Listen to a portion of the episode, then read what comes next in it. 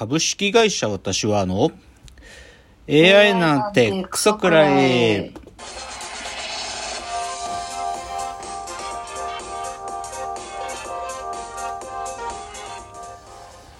群馬が生んだ怪談時株式会社私は社長の竹之内ですサブカル研修生4代目アシスタントの深谷です。この番組は大喜利 AI を開発する株式会社私は社長の竹之内が AI のことなんかお構いなしに大好きなサブカルチャーについてサブカルリテラシーの低い社員に丁寧にレクチャー。言い換えれば無理やり話し相手になってもらう番組です。ということで今日225回ですけどもね。なんかこのオープニングのこのなんていうの？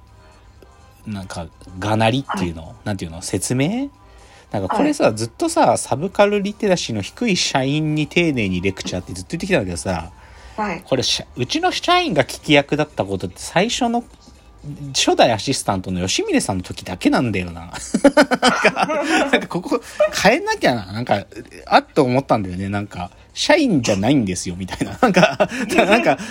こう、なんかか、既得な人がただ聞き役をやってくれてるという話なんでね、なんかね、うちの社員ではないんで、っていうのは、ちょっとなんか、少しねなんか誤解を生むかもなっていうのは一つありましたね。なんかちょっと改めてふと思ったんですよ。でもそんなでもそんなこと言っても220何回で今更これをなんか言い方変えてもなっていうのもあるんだけど、確かに。でちょっとじゃあオープニングそうだなちょっと今週はねあんまラジオエンタメライフそんなにたくさんエンタメ見られてないなっていう自覚もあるんで少しさフリートークっぽい話しようかな、あのはいまあえちょっとミニトークっつうか。うんうん。なんかね先週の金曜日に少しお食事行く機会があって、はい。あのまあそんな遠くじゃなくて代々木上原って自転車で行けるとこなんだけど代々木上原のイタリアンのまあまあまあ普通のお店っていうかいいお店でまあコースとかうん食べる、まあ、お食事の機会だったのね、でさでまあコースだからさい行って食べてまあ夕7夕夕方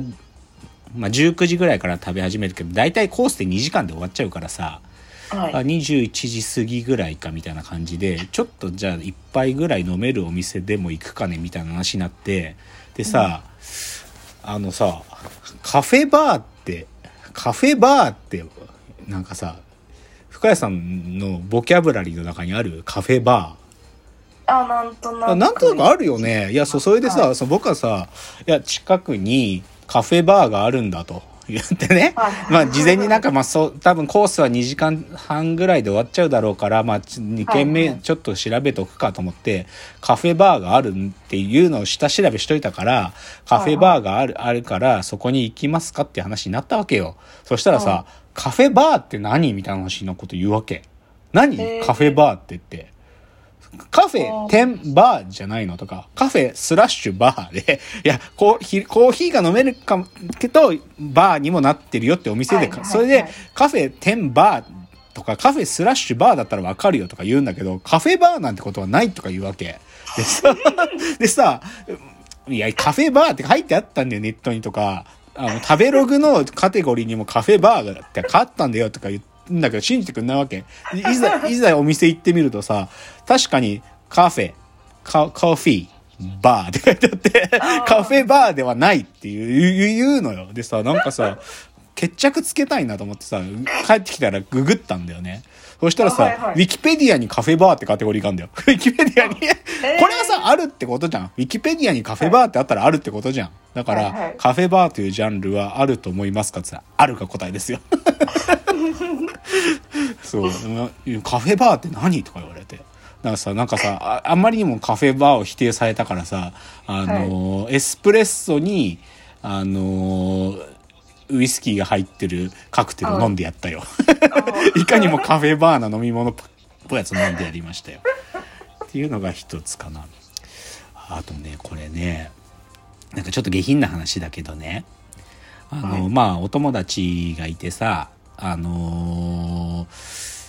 まあ、お医者さんになる同級生とかはいるからさ、お医者さんの友達が別にいないわけじゃないんだけどさ、そのお友達がさ、まあ、その方はお医者さんじゃないんだけど、その方のご家族が、その新しくクリニックを開業されると。でね、で、そのクリニックの開業するので、展示覧会っていうか展示会？なんか、そのはい。クリニックこんな感じなんですっていう展示会をやるのでいらっしゃいませんかみたいなお誘いが来てね、うわ？クリニックの展示会とかやるの？とか思って、なんか開業のね、なんかご挨拶も兼ねたみたいなのさ、なんだけど、さそのお誘いのメールのとこ見るとさ、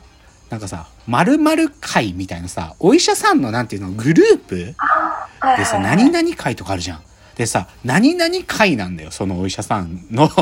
てか、その開業されるおクリニックは、その何々会が建てたビルの中にドンドンと入ってて、っていうのだったわけ。でさ、はじめ、なんか僕ね、その何々会ってついてることをやってるお医者さんのやつ初めて行った。すげえ、やっぱり、これただもんじゃねえと思った。なんか、ちょっと一段上のお金持ちだなと思った、それ見て。なんか、やっぱさ、ビル建ってんだわ。ビルボーンって建っててさ、1階にさ、ここからファインのさ、調剤薬局が入ってて、2階、はいはい3階、どんどんどんってお医者さん、お医者さんがクリニックなんか入っててさ、こりゃすげえわと思ったわ。その、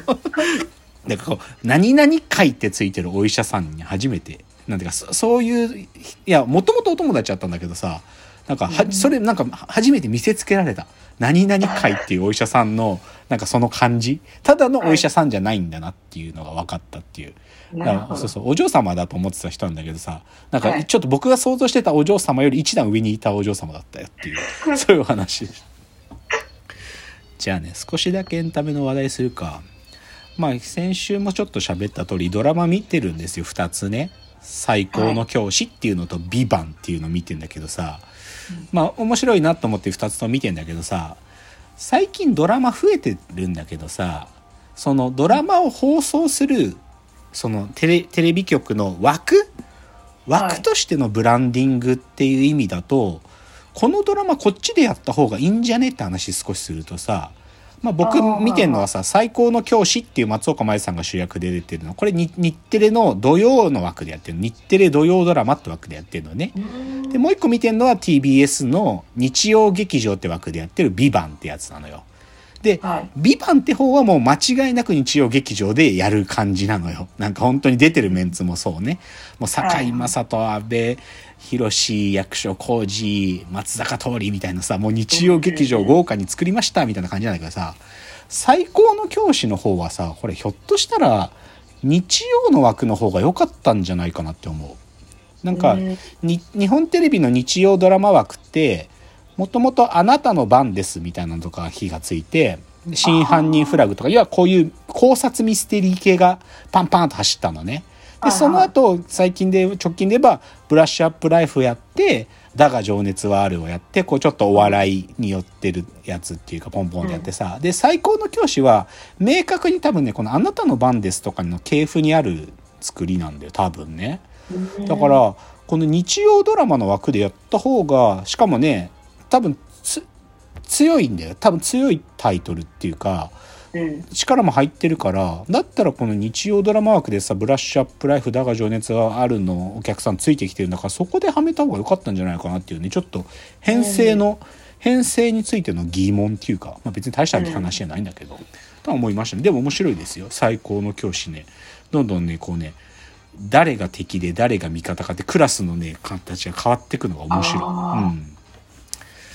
あとは、せやな、あまあアニメも見てて、呪術廻戦見てるけど、やっぱり呪術廻戦はね、今こと、今のシーズンも作画が素晴らしいね。前回のやつもね、あの、すごかったね。漫画のエピソードの作画をこ超えてるっつうか、あの漫画では書かれてない部分も作画で書かれててね、ネットが盛り上がってたよ。うん。で、でまあオープニングも綺麗だしね。まあ皮肉もちょっと入ってるからいいなって感じかな。あとまあちょっと自転車だから今週の自転車ライフはねもう乗れません。暑すぎてね。朝しか、はいはい。うんもう10時半までに決着ついてないと死んでしまうね今乗り行くとね、うん、だから土曜日とかの朝にシャラシャラっと23時間ぐらいちょっと走りに行くぐらいしかできない。ちょっとこれね昼間乗ったら死んでしまうなっていうぐらい暑いよね。うん。まあ、今週末まで多分暑いらしいよ。あ来週雨だとか言ってたから多少涼しくなってたけどね。でもなんか温暖化じゃなくてね沸騰化って言葉が出てるらしいよ今。地球の温暖化じゃなくて沸騰化っていう言葉ができてきてるらしいよああまあそんな感じはするけどね。あ。うん。よし。じゃあ最後冒頭の最後は今日の格言言って、えーコーナー行きたいと思います、えー今日の格言。自分磨きセルフプレジャーに代わる隠語保険用語を考えました。あのねこれラジオでよく使われるんだけどさ要はマスターベーションのことをさはいはい。あのオードリーのラジオだと春日さんが発明した自分磨きって言葉で言うのねあで、この前、あの、お友達の笹団子マシンさんのラジオでは、これは別はいに笹団子さんがず作ったわけじゃないけど、まあ、これね、ウィキペディアとかにはね、保険用語で普及させようとした言葉として、セルフプレジャーって言葉があるんだって。あ。うんうんうん。これ外国の人でも通用する、なんかその、はいはいはいまあ、要は直接的にマスターベーションやオナニーのことを言わない隠語保険用語、ラジオではよく使われるんだよ。でさ、うん自分もなんか考えようかなとか思ってそれ聞いてて。で一つ考えたんだよ。オナーシップってどうだろうか？オーナーシップ。あ オナー、オナーシップ、オーナーシップ。なんあ。か、隠れてますかね。隠れてないかねイン、イン、インされてないかねまあ、まあ、まあ、露骨にね、オナ、オナインを踏んじゃってるからね。オナイン、ライミングしちゃってるからね。まあでもまあ、所有するっていうかね、なんかオーナー、オン、はいはいオーナーするも、持つって意味だし、あとはシップでなんかこうね、ある種の天国へ誘う船じゃないけど、そういうのをかけたつもりなんだけど、ああ、でも深井さんの感想はちょっと、インされ、隠れてない可能性があるね、っていうことね。ちなみにオナニーってドイツ語で、旧約聖書が語源らしいよ。なんかねはいはいはい。オナンっていう人が、